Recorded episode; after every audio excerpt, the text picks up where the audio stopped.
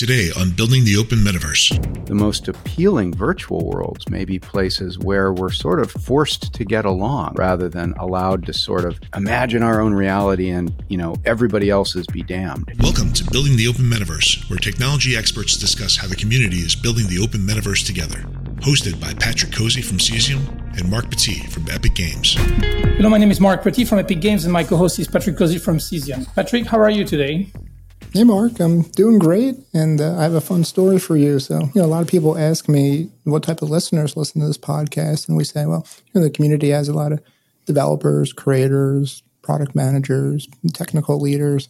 Well, I knew that my brother actually listens to the podcast, and he works on installing Uh, installing floors on ships. Well, it turns out um, I just learned that my sister is also an avid uh, podcast listener, and she um, she works uh, analyzing blood, like when you get your blood drawn. So, so we have quite a broad base of listeners.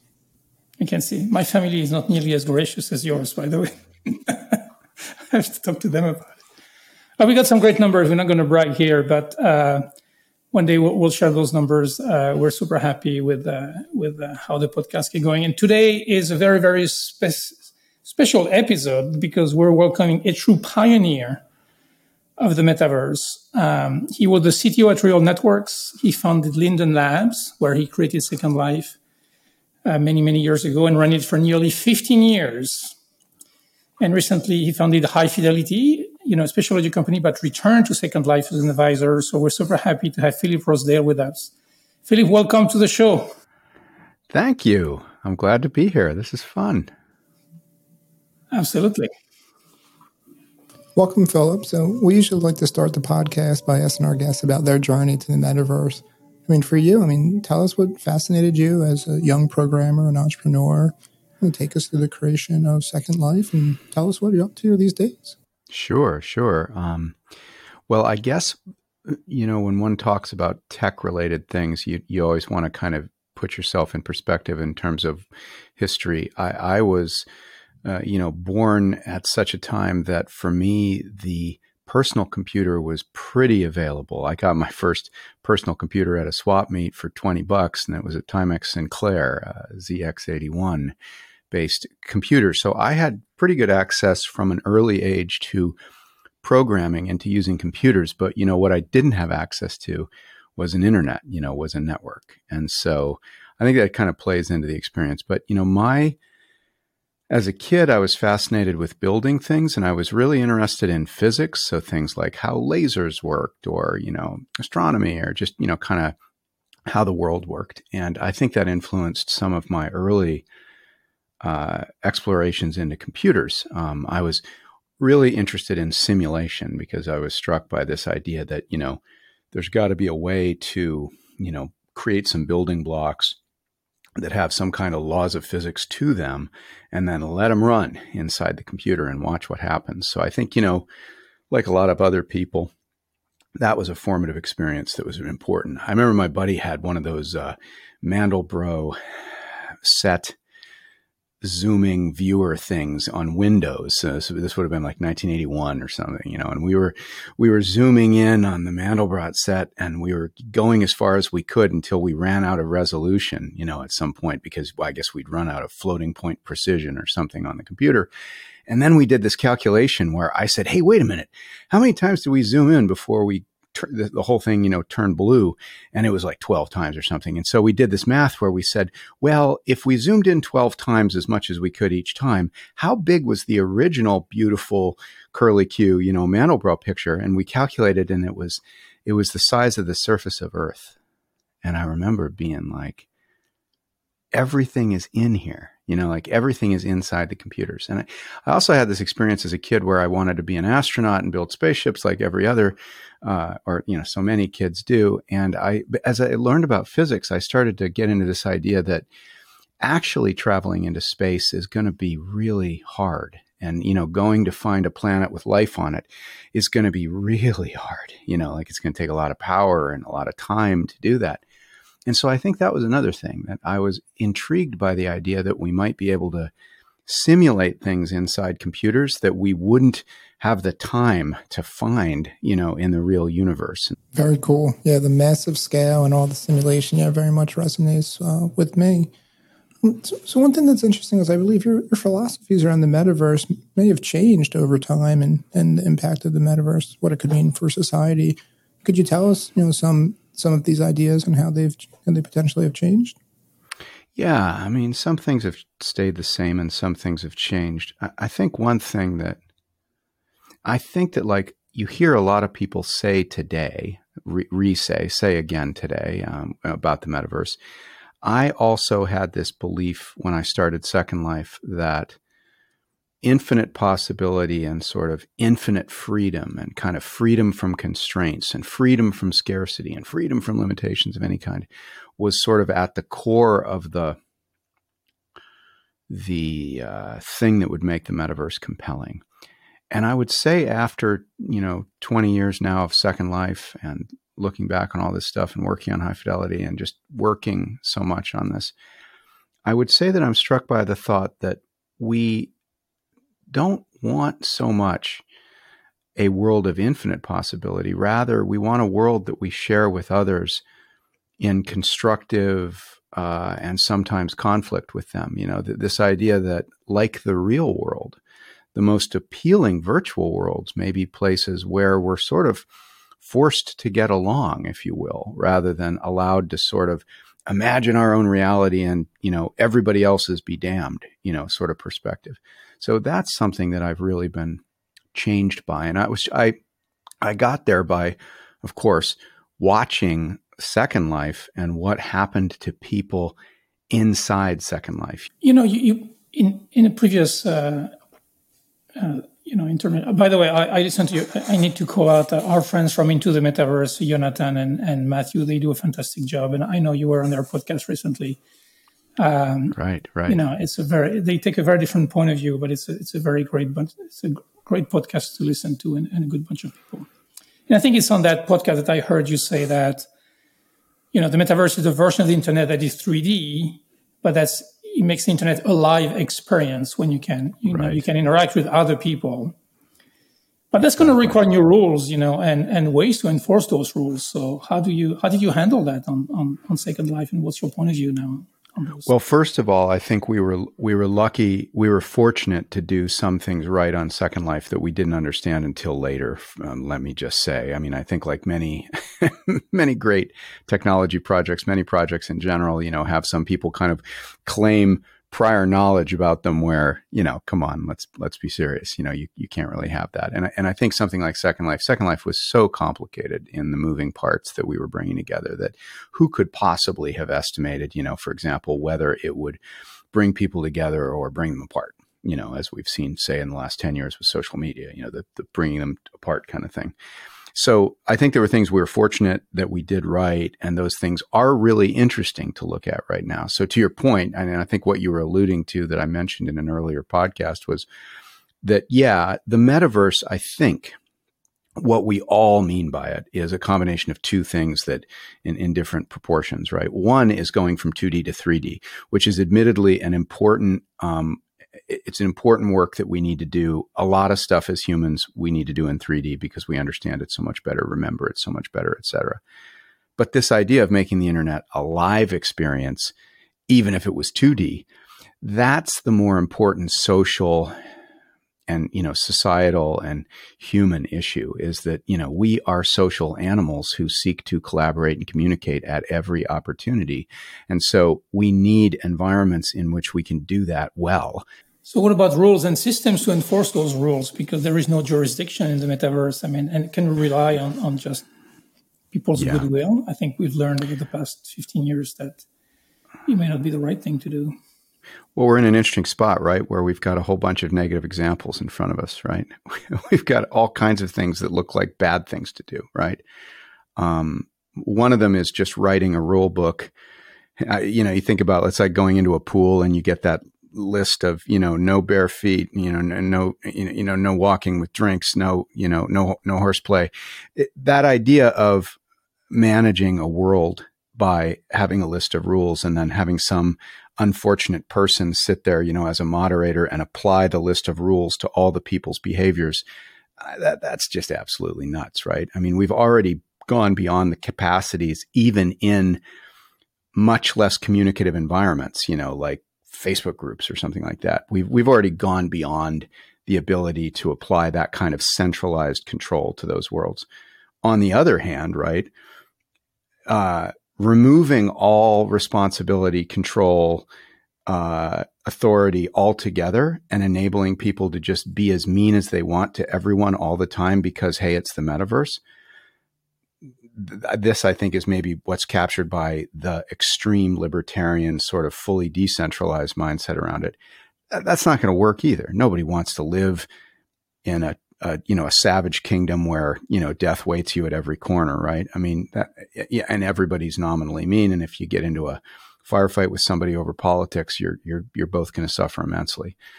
That that's not right either. So I think that we've got a bunch of stuff that hasn't worked, and we've got to land somewhere in the middle. I, I think Second Life accidentally, again, I don't want to claim that I was so smart about this. Second Life, we were trying to facilitate people building things together and engaging in trade. That was one of the things we were really trying to do. And so I think we happened into, in our attempt to support that as a company, we happened into doing some things right. Um, those were things like pseudonymity, um, right? Uh, anonymity is is a recipe for disaster because people can harm each other without any consequences. Pseudonymity is that is the word that I think most people use for the case where, you know, your avatar is a sticky, precious identity, but it's not Philip Rosedale. It's not your true name. It's not your Facebook account. And I think that the the the way that pseudonymity gets built, the way that you have sticky relationships with communities, with places, and with with individuals, uh, can be done in a way that enables us to be our best selves and enables us to take care of each other. And, and explicitly, I, just to give you one, you know, very specific answer, everything's got to be done with groups. This is my kind of philosophical, cryptic answer to this. We're talking about scanning people's eyeballs and stuff so we can know who they are in the metaverse. That is not going to work. That's not the right approach. That's got all kinds of negative consequences of that too, like surveillance and governments harming you and stuff. The thing that's going to work is belonging to a bunch of overlapping communities. Some people call this polycentrism right now. I think it's good. That's a good word for it. You know, we all belong to a ton of different communities. And when we walk into a public event, we are often known to be members of those communities. I'm a local, I'm, you know, I'm, I'm a member of this neighborhood in San Francisco when I go to a town hall meeting, right?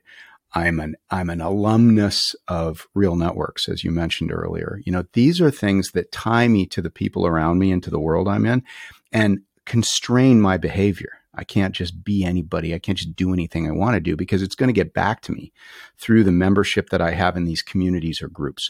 So I actually think that the right kind of um, belonging to groups and then knowing that of the other people you encounter in a virtual world, I think there's actually a pretty obvious path to having really great moderation. Like, like everybody's talking about this week, if you told me, how would you fix Twitter? I would actually say, hey, where are the groups in Twitter? And can we celebrate and um, explicitly identify who belongs to what group so that when there's a conflict, the groups can sanction their members rather than uh, some people that Elon just fired having to sanction the members?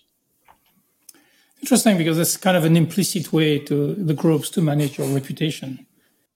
Yep, exactly. Because that's in real life, you know, our reputation, it was... was, you know, we care a lot about this. So. There's a lot of stuff I don't like in the last few years where, and it's a very engineering thing to do, and I, I'm totally guilty of it myself historically. This idea that there should be one currency for everyone worldwide, right? There should be one set of moderation rules. There should be one, uh, you know, there's one, there's one best form of human governance, right? These things just aren't true. You know, there's, there's, there's never been any evidence that all, you know, seven or eight billion people on the planet Uh, can effectively use the same currency, right? That just doesn't make any sense. You know, we we see, look at Europe as a bunch of countries that uh, struggle to use a single currency right now, and you can see the flaw in that. So, Philip, wanted to switch gears a little bit. Um, uh, first, um, congrats. I believe you rejoined Second Life as a strategic advisor earlier this year. I'm definitely, I'm helping a little bit more than I historically, you know, of course, I've never been out of touch with Second Life, as you might imagine. Um, I've always been close to uh, folks there, but um, about two years ago, a friend of mine and another person who, who was also becoming a friend, actually bought Second Life from myself and from its original investors. And then I have, right, I've become more involved uh, recently um, in terms of trying to provide what help I can. And it's just a fascinating time to be advising um, Second Life. I mean, what a what a wild moment to have everything kind of come back around and have everybody re-examine the metaverse and avatars and virtual worlds, and then kind of find their way in many cases back to Second Life and say, well, how did it work there? Can we frame some number just for, so you studied in nineteen ninety-nine. Yes. I don't know if so, people remember what graphics was in nineteen ninety-nine and, uh, you know. I started Second Life because graphics, as you know, Mark, because graphics started to happen in nineteen ninety-nine. I just heard somebody, maybe it was Neil Stevenson, somebody the other day said it in a talk, said, you know, nineteen ninety-nine was the year of the GeForce two.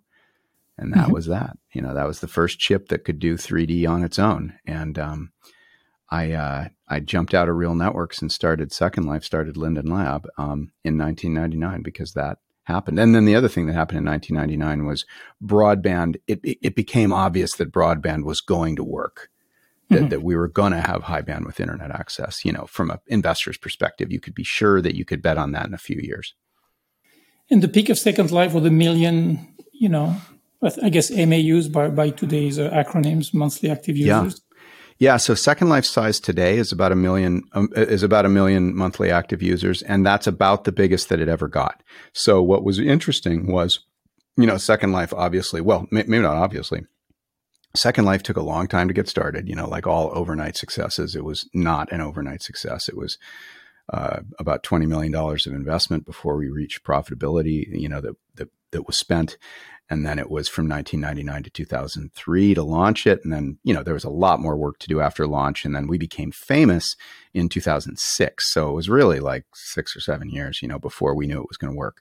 Um, But uh, yeah, the the interesting thing about Second Life was it it kind of skyrocketed into everybody's, you know, visual field um, in about two thousand six, got up to about a million people uh, actively using it. And then that number has stayed about the same. Um, it's grown a little bit um, uh, uh, through and beyond uh, COVID, but remarkably, and of course, this is super fascinating for all the other companies that are trying to work on this, it reached a peak population size. And in in a way, nobody really knows. And there have been a lot of attempts to change that population size, make it bigger, that haven't worked. And that's one of the things that I talk about a lot, because we've got companies like Facebook saying what it w- they need to, you know, backfill whatever, you know, fifty billion dollars a year in lost revenues by delivering the metaverse to people. And I got to tell you, I've been there, and it's uh, it's a really hard problem. But as a comparison point, I mean, Roblox is more than two hundred million M A Us. So social That's right. gaming is a very powerful, uh, you know, online endeavor. It, there's so many interesting things to say about Roblox. First of all, great company, amazing amount of technology in there. Started a little bit after Second Life. I, I think uh, I think David and, and his, his friends um, started uh, Roblox. I think it was like two thousand six or something. Um, so a little, a little bit after us. Um Roblox in many ways is Second Life, but for kids, which is really interesting. Um, Second Life is definitely not for kids. There's a variety of reasons for that. Not all of them explicit. You know, some of them are just the culture of it. But Second Life is basically Second Life dislikes kids and kids dislike Second Life from the very beginning. And so it was kind of a self-selection. But the thing about Roblox is if you offer young kids, say between, you know, eight and fourteen years old, the opportunity to basically instantly be twenty years old and drive around in a convertible Volkswagen and chit chat with other uh, kids that are doing the same thing, imagining that they're older. A hundred percent of people, a hundred percent of kids want to do that, as we all know, or those of us who are parents know. The trick is that a hundred percent of kids want to do it, which is why Roblox has two hundred million M A U. Cool. So, Philip, earlier you mentioned, you know, it's great to see virtual worlds and avatars kind of coming back back around. And, you know, given that that twenty years experience, do you, do you have any lessons learned you want to share with the community listening to the podcast, whether it's, it's business lessons or other kind of social experiment lessons? Well, let's start with hope. Um, you know, we're all kind of losing hope in some ways lately, right? You know, I mean, there's a lot of concern that technology, for example, is only leading us in negative directions with respect, at least to human behavior. Um, I don't think that's true at all. And Second Life is great evidence of it. So Um, I think there's very li- it would be very difficult to argue that the kind of things that make Second Life a friendly place, um, which it is. I can come back and you know defend that more, but um, o- online communication in general, as it becomes lower latency, as we're closer to feeling like we're actually talking to each other, like we three do right now, um, that as we get closer to that, if we do things right, we can cause people to behave better and better and better to each other in exactly the same way that people behave well to each other when they end up in the same room together, you know, at let's say a, a party or something. Um, so I think there's a lot of hope to be held out that we can do that. And I think sometimes we look back at asynchronous messaging. We look at something like Reddit or Twitter or Facebook groups or whatever, or Instagram, and we say, these things are all bad. They're causing harm to people. And that absolutely doesn't have to be the case. I think, I think, you know, I'm, I'm a broken record about this, but I think that the choice to make targeted advertising the business engine behind a bunch of these products, unfortunately, is Uh, inseparable from the harm that's being caused to human behavior. And I think that if you t- if you take that if you take if you take that business requirement away, if you don't have to run ads, or if you sorry if you don't have to run targeted ads, normal ads are fine.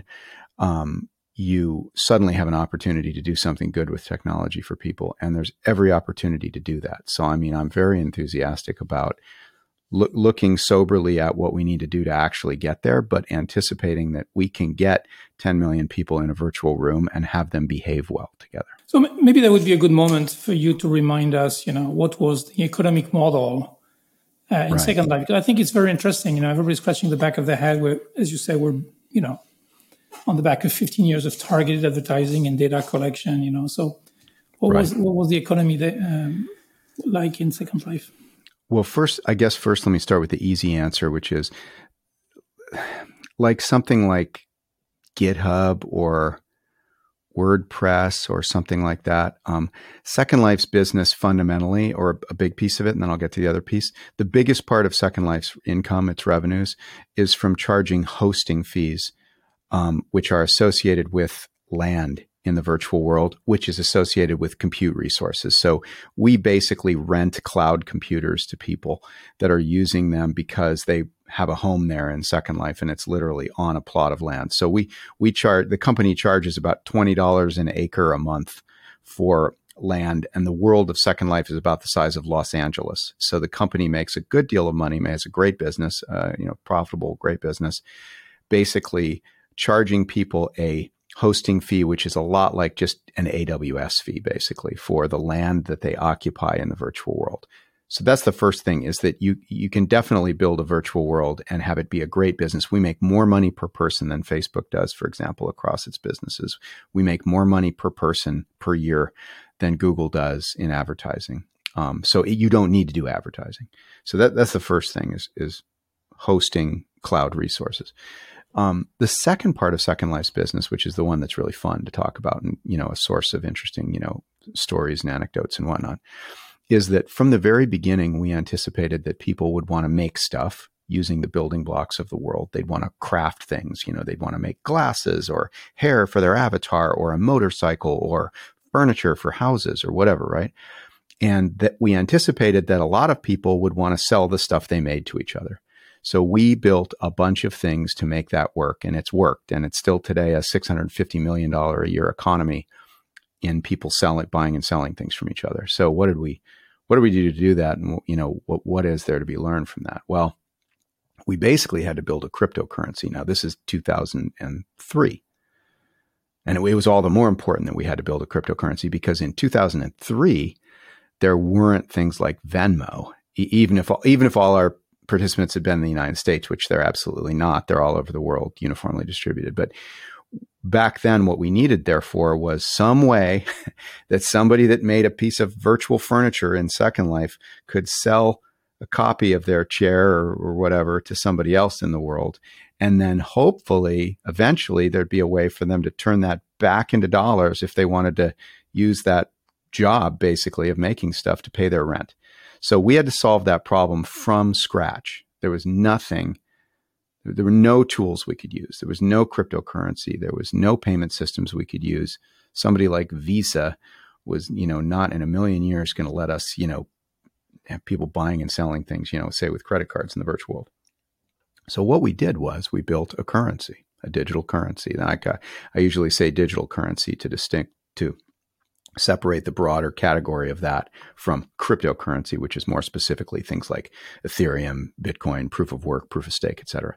So we built a currency that people could use to exchange with each other in the very beginning. And in the beginning, we gave everybody a thing which is now being debated a lot in real world politics. We gave everybody a basic income. So, um, everybody got, you know, when you woke up in the morning, actually, I think it was weekly at the outset, you got a weekly income of Linden dollars, which is the name of the currency.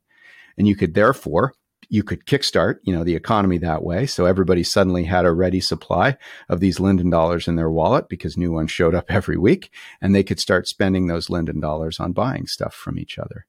And boom, you know, that took off. And so we had to do a lot of other stuff. So one of the things we had to do, which again is very much in the news today, is we recognized early on, because we talked to economists and, you know, smart, smart people that were giving us good advice about stuff. Um, people like Bill Tai and Larry Lessig and uh, people like that, that were, were, were very thoughtful people that were working on these things. We uh, recognized that if the price of our currency either wildly fluctuated or, even worse yet, um, went up and up and up over time, nobody would use it for exchanging goods and services with each other, because it would be better to hold that currency and watch it go up and get rich. So we had this big problem, which was, if you just, as we know today with Bitcoin and Ethereum, if you just start off with a limited number of tokens in your currency, its price, oh, and people are, more people are coming to be interested in it tomorrow than yesterday, then you inevitably have this situation where the value of the currency goes up continuously and it stops. It doesn't work as a currency. And by the way, that's exactly what we see with Ethereum and Bitcoin. There's absolutely nobody out there buying absolutely anything. Nobody's buying anything with Bitcoin and Ethereum because they're sitting on it. It's, it's a commodity, or it's a, an investment, not a currency. So we had to do a bunch of stuff to make that work. One was we gave people this basic income. So as new people came in, we could actually give people more currency so that the price would stay stable. And then the second thing we did was we actually did a kind of a more complicated Fed desk sort of a thing where, and we still do this today, where we would sometimes uh, sell new currency. We would print new money basically, and then we would sell it on the open market. So we would kind of sell it to everybody, if you will, at the prevailing market price. And those those two knobs, the basic income and the selling money on the open market, are, by adjusting those knobs, we were able to keep the uh, the market price of the Linden dollar stable to within a couple percentage points against the U S dollar and the euro over the last twenty years. And so this monetary policy has been very successful. So you always allow people to take their Linden dollars into into U S dollars? Yeah, we provide an exchange called the Lindex, where they can basically trade their their Linden dollars back to dollars. Um, so it's it's basically just like a currency exchange. Again, today is such a great news day, right? F T X and Binance, right? Same thing. we we we run we built the code to enable the same kind of uh, currency exchange that you see in those exchanges. So you you place an order, and the order can be partially filled, and um, it all just works. So we we we built that type of a currency exchange, and uh, well, we actually, yeah, we I think we deployed it in two thousand five, if I remember correctly. So you had a property tax, a V A T. Yep. To put this in plain word, and, and that was it. And and, that the, was... and the exchange mechanism, that's that's amazingly powerful. Yep. Yep. So we, yeah, and so the way the company, sorry, the way the, the, the company makes a little bit of money on that G D P. that that six hundred fifty million dollars mm-hmm. G D P, the company makes a little bit of money because some of those transactions go through a marketplace where you pay to like put up a listing, and then you pay a small fee. And by small, I mean like single digit percentage, not not the forty-seven percent or whatever that Facebook talks about. Um, so w- we charge very small fees on some of the transactions. Uh, when you take money out to dollars, we charge a, a couple of percentage points as well. But there's a, we actually encourage... Um, there can be multiple exchanges as well. We, from the very beginning, we believed that we just wanted our currency to be treated as a real currency. So I think I, I heard you say at the Washington Post that you would you would consider taking Second Life to the mobile platform. Would that would that economics work on the mobile platform? I think the economics would Famous. work, but I, because the thirty percent, you know, you're, you're going to have to, oh. to cope with the thirty percent tax on that platform. No, right. So that's one of the reasons why you, yeah, good, good question. So restating it, because I think it's such an important thing to talk about. Um, right. Um, a virtual economy where there's a lot of internal trade cannot suffer a thirty percent tax on each transaction. And you're right. The mobile Uh, providers, you know, Apple and Google have a stranglehold on the market. And one of the things that stranglehold does is it completely forbids the possibility of something like Second Life happening um, on a mobile device. So I, I would also add, though, that mobile devices don't allow the kind of rich interaction between people yet that are also required to make a metaverse take off on them. So it's like, yeah, it's challenging on both sides, but uh, you make a good, you bring up a very good point there. You can't have a circular economy, which is a word that people use for, for, for a couple of different things. But the idea in Second Life of a circular economy is Philip makes uh, shoes virtual for, for avatars. Marc does hair for avatars, and Patrick makes uh, motorcycles that he sells. And the three of us have met each other in world as strangers, you know, but we've come to like each other. And every couple of days we go by and buy something from each other just for fun to respect the other person's craft. Right. And we do that circularly. You know, we, we, we buy back and forth.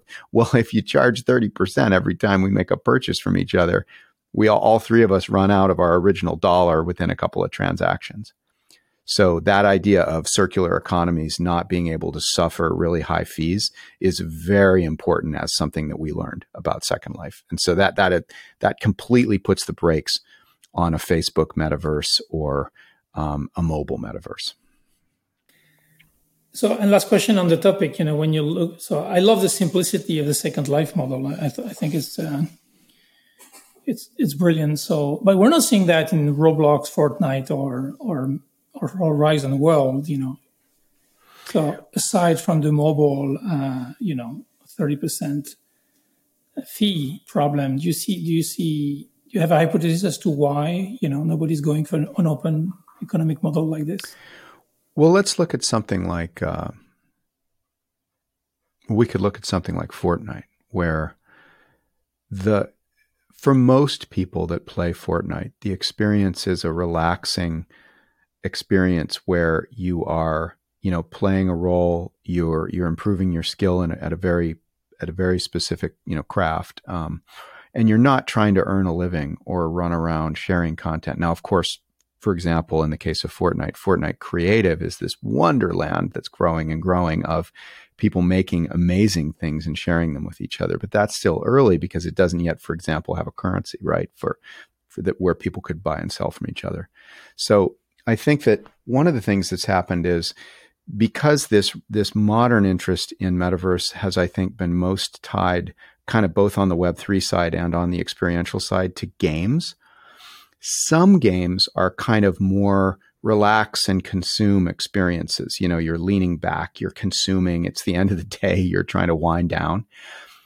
Things like Second Life and Roblox, by the way, I think, or at least probably parts of Roblox, fall into this different category where you are seeking to engage. You know, you are, you are, you know, like in Second Life, you know, you're walking into a bar and you're going to chat with new people in the bar. Well, that's a very lean forward type of a thing where you're really engaging and there's a lot of social interaction involved with it. So I think part of what's happening is we're still early on all this stuff, and the number of platforms and the opportunity for social interaction isn't robust enough yet to kind of drive all the other pieces that are needed to follow it, if that makes any sense. Philip, interesting that you mentioned walking into the bar as an example. I'm going back to the early two thousands. My actually first interaction with Second Life is I was hanging out with my friend who did all my tattoos, and he's kind of like jamming out at his computer. And I'm like, hey, Nate, what are you doing? And he's like, I'm hosting a party and I'm DJing in a bar in Second Life. How fantastic. Yeah. And if you look down at the map from the sky of Second Life right now, and there is a kind of a satellite map you can use to decide where you want to go next, you know, you see these little clusters of green dots, which is where the people are on the map. And a lot of those little clusters of green dots are people DJing for each other and playing live music or playing guitar. There's a lot of communal fire, you know, kind of fire fireside uh, gatherings that make up the majority of where people are in, in Second Life. Yeah, that's a great anecdote. And before I let Patrick geek out again, you know, one thing you said that earlier is the people are equally distributed across the planet, and it looks like the population in Second Life is very diverse. Do you have an explanation right. as to why? Well, first of all, because the whole gist of it was getting people to meet each other for the purpose of starting a business, dating, um, you know, finding friends around a topic or whatever. So the, the, the, again, you know, as compared to games, which are different in that way, you know, importantly, the, the, the requirement with Second Life was parties. And, you know, for example, are you going to go into a party that has an eighty twenty gender balance? No. You're not going to go into that party in the real world, and you're not going to go into that party in the virtual world. So, for example, one of the reasons that V R is failing right now, and by V R, I mean V R headsets, is that V R headsets are not equally appealing to all genders, and they're not equally they're they're not equally appealing across a range of perspective, uh, uh, you know, segmentations of people. And unfortunately, that means that you end up with a very homogenous crowd of people that are using it, and that means that if you're trying to have, you know, a good party, or, you know, an experience where you meet new people that are interesting to you, it's not going to work. So I think it's kind of like, again, once we have metaverse experiences that are really centrally based on connecting you with new people, we're going to all realize m- much more so, you know, that they have to be inclusive and diverse. There's just no way to do it without that. And, and I should say Second Life was, at the outset, something that you accessed not via browser. I mean, it had a download, and, you know, there was a bit of a, especially earlier on, there was more of a dependency on graphics cards. But, you know, Second Life from the very beginning has been very diverse in terms of people using it, because it was, you know, it used the standard access tool that, especially at that time in the early two thousands, we used, which was a computer or a laptop computer. Yeah, Philip, in, in mentioning the web there, I mean, do you think you could build Second Life today, uh, focused on a web browser? You know, it's interesting. I mean, I, I wonder, I wonder, I, I, I think you could. I mean, I think at a high level, right, the capabilities of web browsers and browser graphics today are really good. I mean, there are some people in Second Life, I think if we said this, who would say, oh my God, no, the high quality rendering is critical. And, you know, uh, Second Life needs to look more like the Unreal Engine. And, and, and that's fair. There's a lot of really beautiful art. We can talk about art. That, by the way.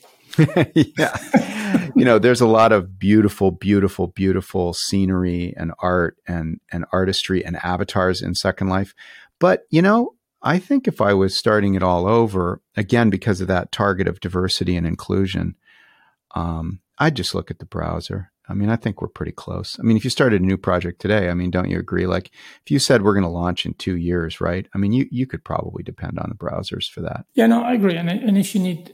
If you need to deliver an high-quality experience, you can always switch to a hybrid mode and pixel stream right. off the game engine. So I think it's not a, you know, I, yeah. I mean, on that note, black or white decision. I mean, in terms of geeking out, I've been doing some work lately, uh, spending some time with the folks at uh, Improbable, and mm-hmm. some of their events that they've done have been pretty moving to attend. You know, they do a pixel streaming. And they, they did this event recently, kind of as a test, but it was a real event. It was for, for uh, Other Side, which is the Board Ape Yacht Club land thing. But uh, they got five thousand people in one, I mean, literally in in shoulder to shoulder at sometimes, you know, like we were all mm-hmm. crunching right up into each other, you know, like chasing around the announcer. And uh, five thousand people and uh, with, with, with voice uh, on. And, uh, you know, that's a That's a pretty amazing experience. And I think that, by the way, I just love that you mentioned, you know, pixel streaming.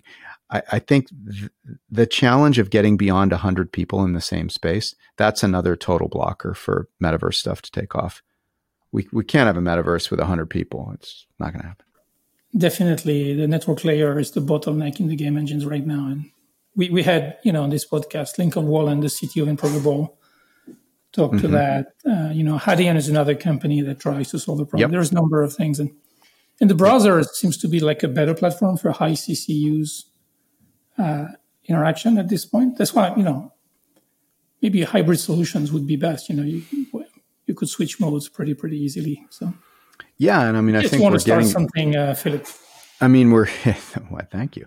I'm, I am. I, it is funny because I'm in my own. Uh, I, I am kind of spending. I'm. I'm not kind of. I am spending. I have spent this year uh, thinking deeply about what uh, what I want to do next. And you're right. It's a, it's just a fascinating moment. And I, I think that yeah, um, somebody's going to crack. I, I think there's going to be a couple of breakthroughs in virtual worlds that are going to be really interesting. I think the near the near term ones are not going to involve V R devices. Uh, you know, I'll just say that. I don't think they're, I think they're getting way better. It's been super fun to work on them. I started my company uh, with my two co-founders, High Fidelity, to basically try to build a software, open source software layer that presumed the V R devices were going to work. So um, I've been banging my head on that problem for a decade. And I, and I think that they are getting better, but we're nowhere near what we need yet in terms of a V R device. But that said, I think that if somebody can crack Uh, nonverbal cueing amongst avatars, topic one, and then topic two, getting more than one hundred people in a room, doing it, say, by web web web rendering or by pixel streaming, and then figuring out the interactivity, which I can speak to more about how I think that's going to happen, but, um, or sorry, the uh, expressiveness of the avatars. I think once we get there, you're suddenly going to see some real interesting things going on that we haven't seen yet. You know, like why, why don't we have a, why can't we have a political rally in a virtual environment, for example? That's rowdy, you know, that's, that's a big, a big public debate about an important topic, right? Why can't we do that? We should be able to do that. Is there anything in the world of Web three that you feel can be a game changer? Not yet. Not in two words. Um, the reason I said that, I mean, I touched earlier on, first of all, decentralizing everything is, is just as bad as centralizing everything. So if you, you go to extreme decentralization versus extreme, you know, walled garden or whatever people like to say. Those are both total fails in terms of, you know, social appeal. So that, that's one thing. And then, you know, as I can delve into more technically, the infrastructure for uh, blockchains today um, is just simply not ready yet. Um, I've worked on it. We built a blockchain-based um, N F T and currency store for High Fidelity uh, around about two thousand sixteen to two thousand eighteen. Um, So I've been working on it super hard, but the speed and capacity and, uh, you know, operational stability of the blockchains is, as we all know, simply not there yet. I mean, you, you, you couldn't put Second Life itself has more transactions per second than, you know, Ethereum and Bitcoin combined. Um, so It, it, the technology is not there yet. And then there's just all these really interesting and philosophically interesting issues around the design of decentralized systems and getting it right. And we absolutely have not gotten it right yet um, in such a way that we can create good environments for people. So what about identity and, and ownership? There was a lot of promises right there.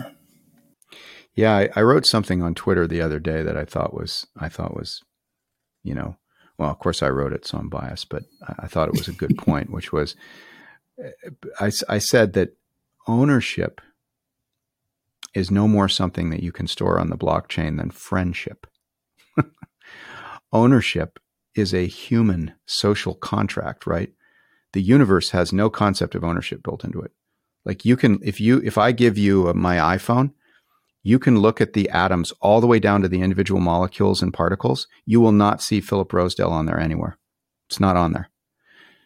If you look at the if you look at my iPhone, stay on the iPhone idea, right? If you look at the right data in my iPhone, it'll say belongs to Philip Rosedale. But hey, wait a second. What does that mean? Does it really belong to me? If you take it from me and don't give it back, does do you does it need to come back to me, right? All of the rules around that are socially that they're, they're community rules. They're rules that human beings have in, agreed mean something. And so I'm always chuckling about this idea that the blockchain is a revolution in ownership because it doesn't encode ownership. It's a suggested strategy where we might be able to store things. But of course, as we know today, the current form of the blockchain, the rule, the, the social contract, if you will, for ownership is this. Let me tell you what it is. The first person who posts something owns it.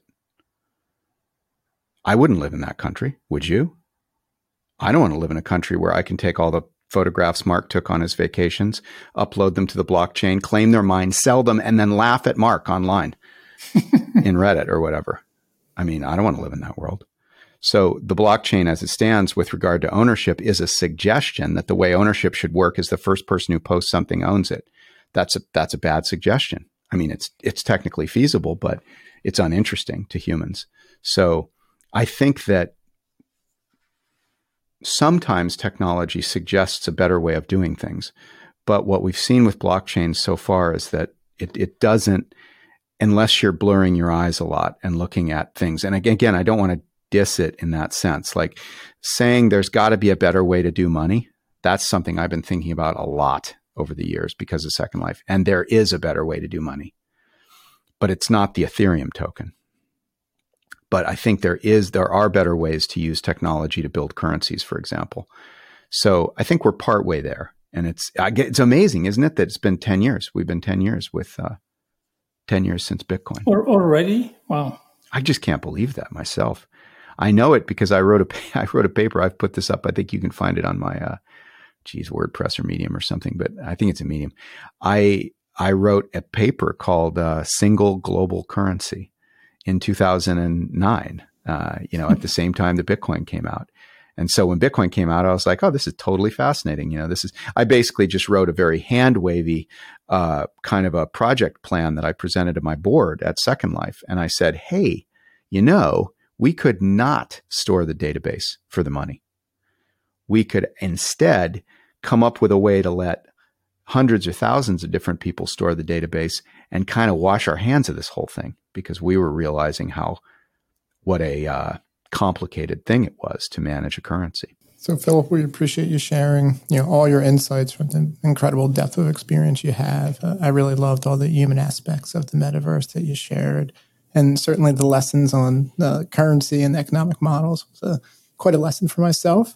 Um, to wrap things up, we'd love to ask if you'd like to give a shout out to any person or organization. One that's just a public kind of service message for those of us that are that are looking at um, uh, identity and groups and behavior and governance. Um, I always talk about people that I wish I'd read, things I wish I'd read when I started Second Life. And one of them is the work of Elinor Ostrom. And I think there's a group called the Ostrom Foundation or something like that, where you can find out more about the work there. But the general idea there is that there doesn't have to be a tragedy of the commons if you support the right kind of human connections and rules around how things are governed. It's a very salient topic right now because we're talking about, you know, wanting Twitter to be our town hall, right? And the Ostrom, Elinor Ostrom uh, won the Nobel Prize for exploring the idea that we've all heard as the tragedy of the commons. And what she found was they don't happen. Tragedy of the commons is an idea that under normal human circumstances doesn't ever happen. And she got the Nobel Prize for explaining why that was. And so that's something that I'd call out as like something that all of us should be experts in right now that are working on internet systems. Um, I mean, you know, an- another one would be my, my now, Uh, my my co-founder and my my my friends that are still working on High Fidelity, uh, spatial audio, this ability to hear three or four people talking at the same time without becoming incredibly frustrated is another thing that we've been doing great work in at High Fidelity, and that is going to, as Bluetooth gets better, et cetera, et cetera, is going to be a real uh, uh, one of the necessary but not sufficient components that I think can help facilitate good behavior. Fantastic. Well, Philip Rosedale, you're a true pioneer and a deep thinker. It made me think we should have version of this podcast with multiple hours. I mean, it feels like we've schemed and, uh, you know, on so many topics. It was fantastic. Thank you very much for being with us today. Um, and uh, Patrick, thank you very much as well, uh, as usual, to be uh, to be with us. And uh, thanks to our audience. You know, we hear a lot of good feedback. So please hit us on social. Let us know what you think. Let us let us know who you want to hear from, and we will be there. Thank you very much, everybody. Thank you, Patrick, and thank you, Philip. It was amazing. Thanks, everybody. Thank you. Thanks for having me.